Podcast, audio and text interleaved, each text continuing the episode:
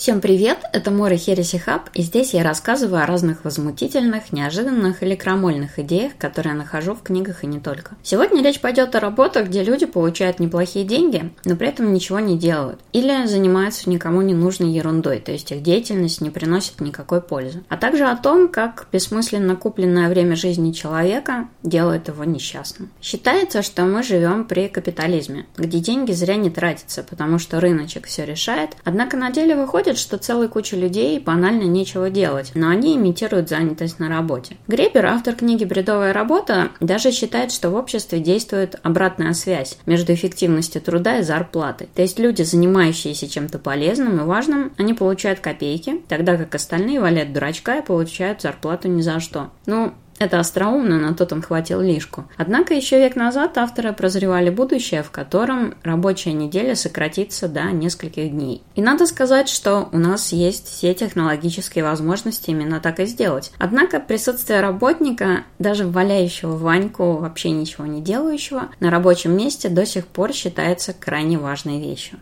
По Греперу бредовая работа – это настолько бессмысленная, ненужная или даже вредная оплачиваемая форма занятости, что даже сам работник не может оправдать ее существование. То есть он сам ощущает, что занимается бессмысленной какой-то ерундой. Хотя в силу условий найма он обязан притворяться, что это не так. Самое забавное, что люди, выполняющие бредовую работу, очень часто окружены почетом и уважением людей, которые понятия не имеют, чем они занимаются. Их ценят как профессионалов, у них могут быть какие-то громкие титулы, названия должностей, хотя при этом никто не в курсе, что именно они делают. Они отлично зарабатывают и считается, что они многого достигли и имеют все основания гордиться тем, что делают. Но в душе все эти люди знают, что совершенно ничем не занимаются. У них присутствует ощущение, что все вокруг вокруг построено на лжи, и это действительно так. Но самое поразительное это то, как подрывается вообще ощущение мира. Люди, которым платят за то, что они ни черта не делают, не в состоянии воспринимать мир всерьез и часто страдают депрессиями. А, чертов комар. Иногда самообманом и имитацией труда занимаются целые отделы или даже компании. Самое главное в книге не текст Гребера, который, надо сказать, достаточно расхлябанный, а то, что он дает голос другим людям, рассказывающим конкретные истории о своей работе. И в этих историях звучит полный абсурд, негодование и боль. Эти люди говорят, по сути, за него, причем гораздо более убедительно. Становится заметна очень странная зависимость. Люди отказываются от работ, которые действительно нужны обществу. Например, там, воспитатели детских садов, врачей, там, медсестер. Оплата за которые при этом так мала, что им едва хватает на жизнь, на еду, там, на квартиру. И меняют их на работы, где люди целыми днями изнемогают, листая Facebook или переправляя одно письмо в день. Они ненавидят эти работы всей душой, но соглашаются на них, потому что им нужны деньги. И Кребер иронизирует, говоря, что бедность – это как бы штраф нормальным людям за то, что работа им нравится. Ну, разумеется, он опять же передергивает, но это забавно. Еще более любопытная тема – это стремление к всеобщей занятости путем создания бредовых и бессмысленных рабочих мест. Занятость в нашем обществе считается благом сама по себе. То есть, если ты работаешь, значит молодец. Лучше хотя бы какая-то работа, чем никакой. Хотя далеко не все рабочие места стоит создавать, а ряд из них наносит прямой вред. Гребер при этом, как уважающий себя анархист, считает, что это следствие страха властей перед населением которое, если не работает, то начинает как бы что-то прозревать и очень быстро сажает власть на вилы. Также, наверное, дело в феномене вере в веру как это было у Деннета. То есть люди верят, что работать, даже если работа вредная, это более уважительное состояние, чем веселый безработный. И здесь мы имеем прямой отзвук религиозной этики. Плюс людям все-таки нужно платить за квартиру, за еду, поэтому они соглашаются прозябать и изображать занятость. Хотя при этом благосостояние стран и размер капиталов давно достиг такого уровня, что по сути можно кормить всех людей без всяких проблем, и общество давно должно было выработать какие-то иные способы способа существования, чем производить нон-стоп конвейер на кучу ненужного дерьма, чтобы потом быстренько отправлять его на свалку к соседу. Недавно как раз читала «Мусорный прибой». Это прекрасная фантастика на эту тему. Гребер в своей книге во многом наследует анархисту Бобу Блэку, чью коротенькую, но очень такую дерзкую статью про отмену наемного труда, наверное, все леваки знают. Однако за некоторой размытостью формулировок Гребера скрывается крайне важная проблема, о которой мало кто говорит. Возьми безработицу улицу. Об этом услышишь на каналах, там прочтешь в газете, везде об этом говорят. Но мучение людей которые работают, но при этом буквально ничем не заняты или занимаются абсолютно бесполезной, отвратительной какой-то ерундой, никто не обсуждает, а они существуют. Их очень много, и это интересно. Самое классное в книге – это свидетельство реальных людей, открывающие вот эту картину полнейшей бессмысленности, э, зачастую целых компаний.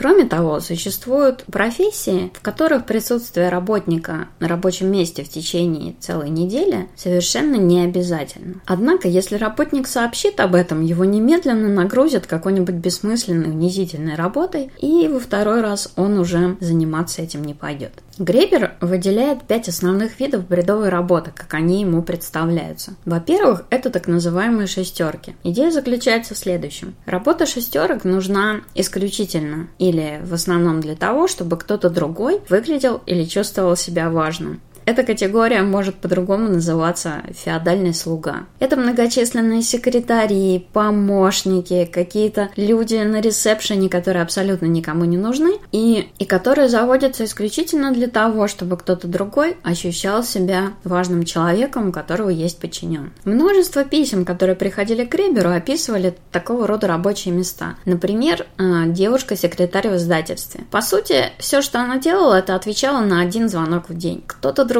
мог великолепно отвечать на этот звонок в день, и отдельное место, отдельная позиция для нее была не нужна. То есть, казалось бы, зачем раскошеливаться на оклад и там соцпакет для женщины, которая целый день сидит за стойкой регистрации и ничего не делает. Ну как, если ее туда не посадить, компания будет выглядеть нехорошо, потому что у нее нет человека, сидящего за стойкой регистрации. В результате эта женщина не занималась вообще ничем в течение дня, скучала и сходила там с ума. Особенно меня позабавило понравилось свидетельство одной женщины, которая была подписана как Офелия. Она сказала, что сейчас я работаю координатором портфолио. И все постоянно спрашивают, что это значит и чем я на самом деле занимаюсь. Она говорит, я понятия не имею, я до сих пор пытаюсь это выяснить. Другая женщина говорила, что иногда она бегает по офису и наблюдает за тем, как куча менеджеров среднего звена просто сидят, уставившись в стену. Ей кажется, что они умирают от скуки, просто там как-то убивают время, э, работы на всех не хватает. Но при этом по странной логике нанимается новый менеджер. Зачем он нужен, что он будет делать, совершенно непонятно. Еще один пример а, привела помощница HR-специалиста, если я не ошибаюсь. Она говорила, что ее должность существовала только потому, что ее босс был крайне ленивым и не хотел выходить из-за своего рабочего стола. На свои собственные обязанности она тратила где-то час или полтора в день, а все остальные 7 часов она играла в игры или смотрела видео на ютубе. Все нужные данные данные она относила за пять минут. И, по сути, ей платили за то, что она сидела и чувствовала, как она медленно умирает.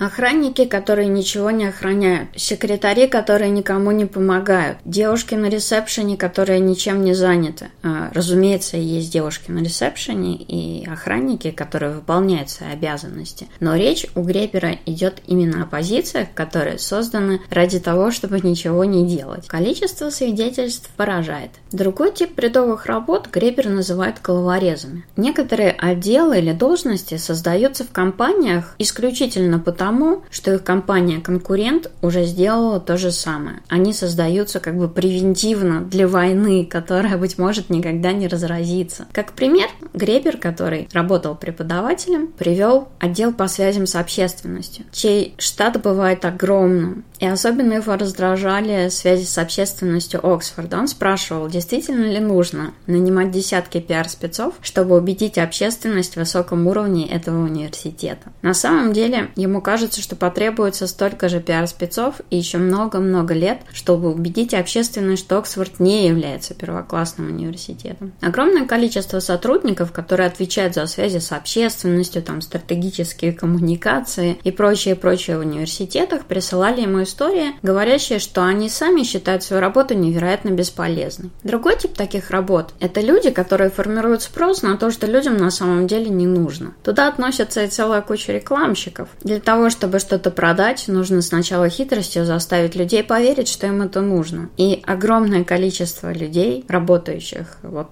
на таких должностях, сами считают, что их работа невероятно бредовая. Некоторые люди писали Гребера, что речь идет даже не просто об отсутствии какого-то позитивного вклада в развитие мира, а в том, что работник активно портит людям жизнь. Например, один из них звонил людям, чтобы впарить им совершенно бесполезное дерьмо. То есть доступ к их собственной кредитной истории, которые в другом месте через государственные системы они могли получить совершенно бесплатно. Они же предлагали это за 7, по-моему, фунтов стерлингов в месяц. Это абсолютно бессмысленная, бесполезная работа по одурачиванию других людей. То же самое, в принципе, можно сказать сейчас про огромное количество специалистов на телефоне кредитных организаций, которые звонят и долбают тебя тем, чтобы ты взял кредит. Разумеется, если тебе нужен кредит, ты сам пойдешь в банк и возьмешь его. Все эти звонки только раздражают. Третий тип бредовых работ – это так называемые костыльщики. Это те, чья должность появилась исключительно потому, что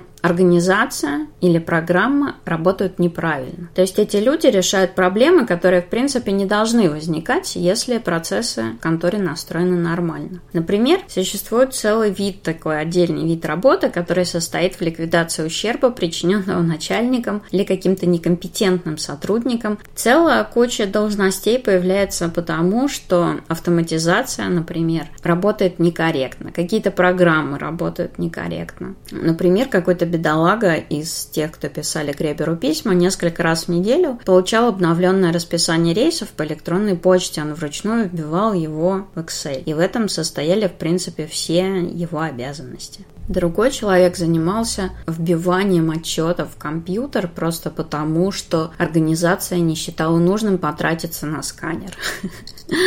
Или один из программистов занимался написанием разных скриптов для того, чтобы имитировать речь на веб-страницах и скрыть тот факт, что система, которую написал его начальник, не работала и этого не делала. Другой работник должен был переписывать информацию о государственных нефтяных скважинах из одной тетради в другую. Ну... Третья категория, которую выделял Кребер, это так называемые галочники. Это люди, которые выполняют работу, которая, вернее, занимают позицию, которая создана в компаниях, исключительно для того, чтобы показать, что они занимаются тем, чем на самом деле они не занимаются. Или позиция, которая создана для того, чтобы... Ну, потому что она нужна по закону. Она должна существовать по закону, но при этом такой человек в конторе не нужен. Иногда такие люди не занимаются ничем в принципе. Ну, то есть, литерально, они могут не приходить на работу и часто не приходят. И существует целая куча анекдотов про чиновников, которые не появляются на работе годами. И никто этого не замечает.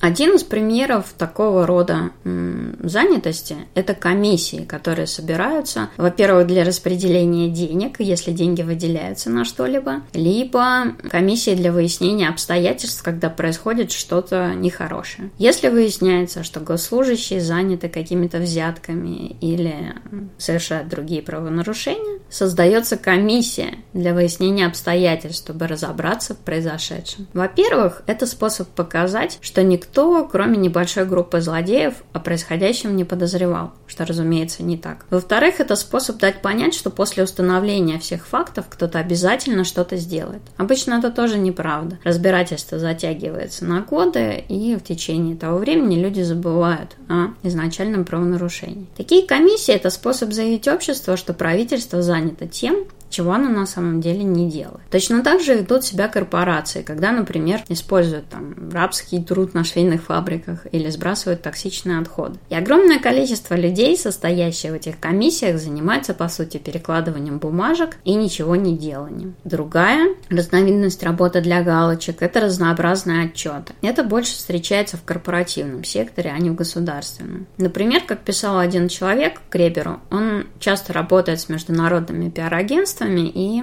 пишет отчеты в духе, как улучшить взаимодействие между основными заинтересованными сторонами в области цифрового здравоохранения. Как говорит этот человек, это полный чистейший бред. Его единственная цель, чтобы отделы маркетинга могли поставить галочку, что такой отчет, ну то, что такое событие произошло. Но при этом получать большие суммы денег на написание бредовых отчетов очень легко. То есть пока учителя и врачи там бастуют с плакатиками, целая куча людей получает огромные деньги за вот ничего не делание, за создание создания графиков, на которые никто не смотрит и которые никто никогда не читает. И да, Мне тоже приходилось бывать на совещаниях, где люди делали доклады, до которых совершенно никому не было дела и которые никому не были нужны.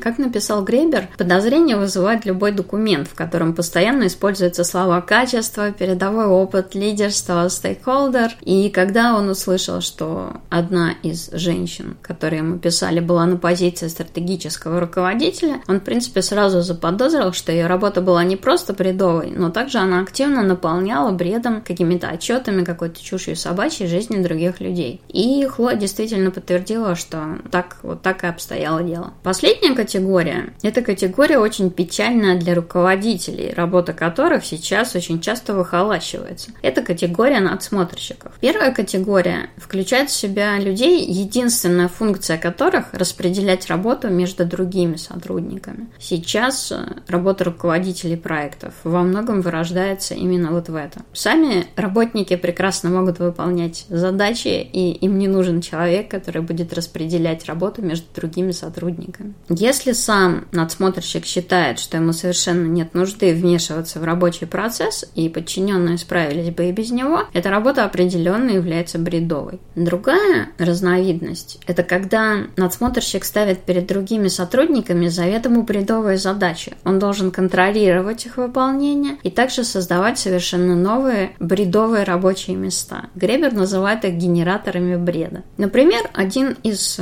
сотрудников, который ему написал, посчитал, что как минимум 75% своего времени он тратит на распределение задач и контроль за их выполнением. При этом, по его мнению, нет никаких оснований считать, что в его отсутствие подчиненные вели бы себя как-то по-другому. И, что забавно, он рассказывал, что по-прежнему пытается втихаря заниматься настоящей работой, но когда он так делает, начальники замечают и требуют прекратить. Другой человек писал, что он контролирует и координирует группу из пяти переводчиков. Проблема, однако, в том, что группа и без него замечательно собой управляет и временем, и задачами. Так что, по сути, он является приемщиком, таким контролером задач, который говорит, да, ребята, вы сделали, классно. Его работа абсолютно не нужна и умаляет его чувство собственного достоинства. Часто бывает, что такой человек руководит, ну как руководит в кавычках командой, которая сама по себе ни черта не делает. И в его рабочие обязанности входит необходимость придумывать способы подделывать отчеты, заполнять таймшиты и создавать впечатление, будто все сотрудники очень заняты и никого не нужно увольнять. Есть еще целая куча бредовых работ, например, так называемые громотводы, то есть подчиненные, которые наняты исключительно, чтобы принимать поток жалоб, часто весьма обоснованных, обоснованных, но фокус в том, что при этом они занимают эту должность потому, что у них нет полномочий, чтобы что-то изменить по этим жалобам. Ну, есть, например, техподдержка. В их сторону приходят определенные жалобы, какие-то проблемы, но они могут их исправить. Это норм. А здесь получается, что сотрудник является таким зонтом от дерьма, но при этом что-то сделать он абсолютно не способен. Еще один тип работ, который выделял Гребер, это те, кто появляются исключительно из-за размеров компании компании. Это люди, которых нанимают для того, чтобы они очеловечивали совершенно бесчеловечную, по сути, корпоративную среду. Они пытаются заставить людей участвовать в каких-то выдуманных играх, которые якобы должны улучшить обстановку, хотя на самом деле сотрудники их избегают и не нуждаются во всем этом. Помимо бредовой работы первого порядка, существует и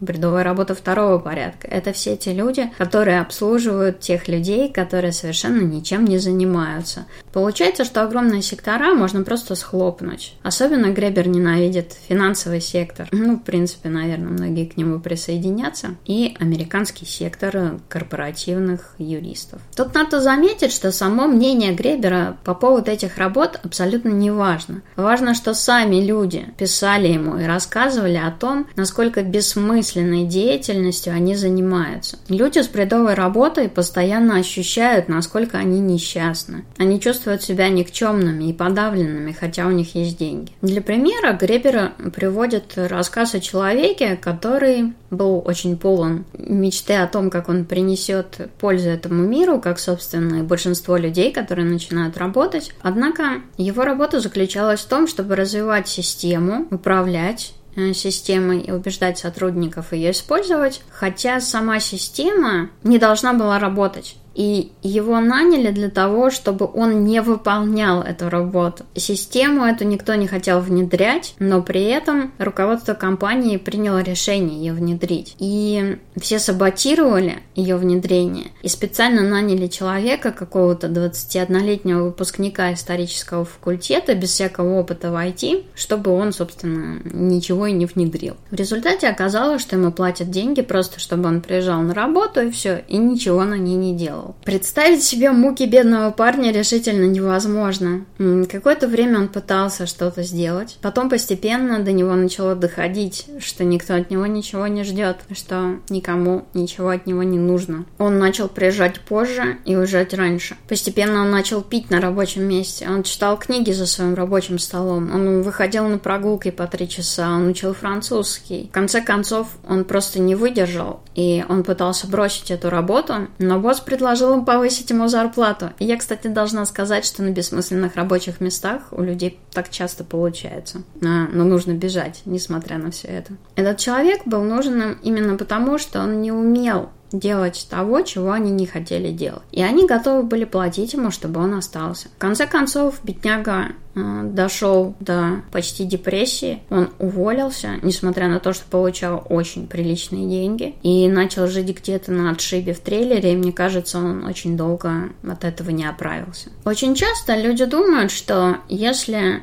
работникам дать возможность быть какими-то паразитами, то они, конечно, будут пользоваться этой возможностью. Но в реальности это не так. Людей очень сильно раздражает работа, которую они считают лишней или, ну, там, какой-то позорной. И Мало кто склонен работать с той скоростью, которую сейчас требуют менеджеры от людей. Но если предоставить людей самим себе, то перспектива отсутствия какой-либо полезной деятельности почти всегда раздражает еще сильнее. И на эту тему есть целая куча исследований. А ощущение, что тебе платят за то, что ты ничего не делаешь, очень сильно подрывает у людей ощущение справедливости мира. И все это ведет к большим и серьезным расстройствам. Гребер говорил, что, что, кстати, возможно, объясняет эпидемию депрессии сегодняшней внешние, часть из которых происходит из-за того, что люди перенапрягаются и не видят будущего, а часть в городах происходит из-за того, что люди не делают ничего полезного. Гребер описал интересную штуку, эксперимент, в котором сначала ребенку позволяли открыть для себя и испытать восторг от возможности как-то изменять окружающую среду, а потом запрещали это делать. Сначала возникает ярость, затем отказ от взаимодействия вообще, а потом что-то нечто вроде кататонического ступора и изоляции. Психиатры называли это травмой неудачного влияния. Так вот, пребывание на работе, на которой к тебе относятся так, будто ты занимаешься чем-то полезным, и на которой тебе нужно подыгрывать и даже притворяться, что она полезна, но при этом и ты, и в принципе все вокруг знают о ее бесполезности, приводит к разрушительнейшим последствиям. Это не просто удар по какому-то чувству собственной значимости,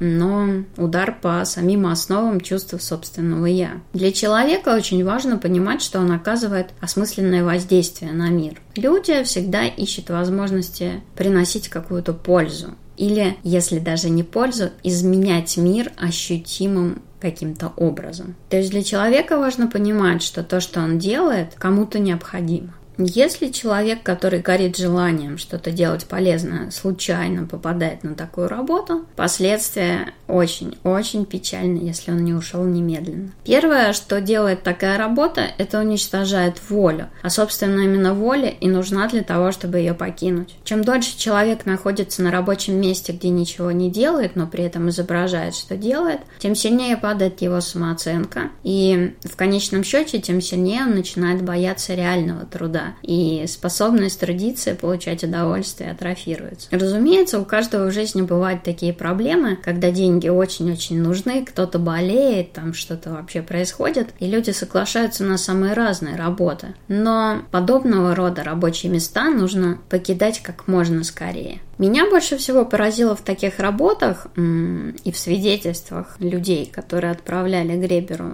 вот свои всякие тексты и письма, даже не то, что они ничего не делают на работе, а то, что людей заставляют делать вид, что они что-то делают. То есть вот это поощрение постоянного обмана. Это просто разновидность власти, которая заставляет человека бездарно просирать свое время за деньги. Это очень сильно деморализует.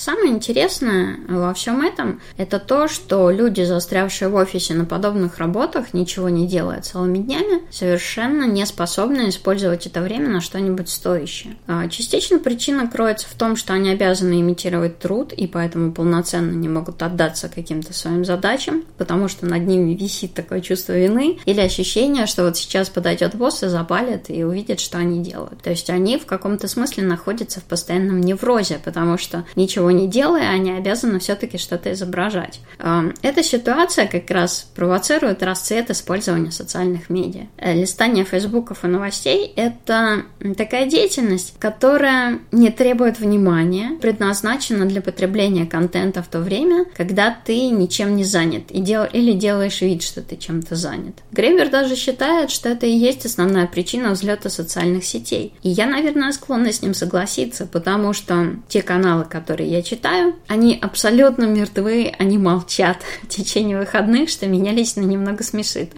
То есть люди пишут во время работы. Гребер формулирует это так, что на наших глазах происходит расцвет популярной культуры, которую офисные работники могут украдкой производить и потреблять в отрезке времени, остающиеся в их распоряжении на рабочих местах, те моменты, когда они не могут открыто признаться, что им просто нечего делать. Все, что мы делаем в этом мире, оказывает определенное воздействие на окружающих. И люди, которые занимаются вредными или бессмысленными работами, сами делают выбор по увеличению энтропии, по ухудшению этого мира своей собственной деятельностью. Поэтому лучше такой выбор не делать. Желаю вам найти отличную и полезную работу и принести какую-то пользу этому миру. Это был Амор и Хереси Хаб. Всем пока!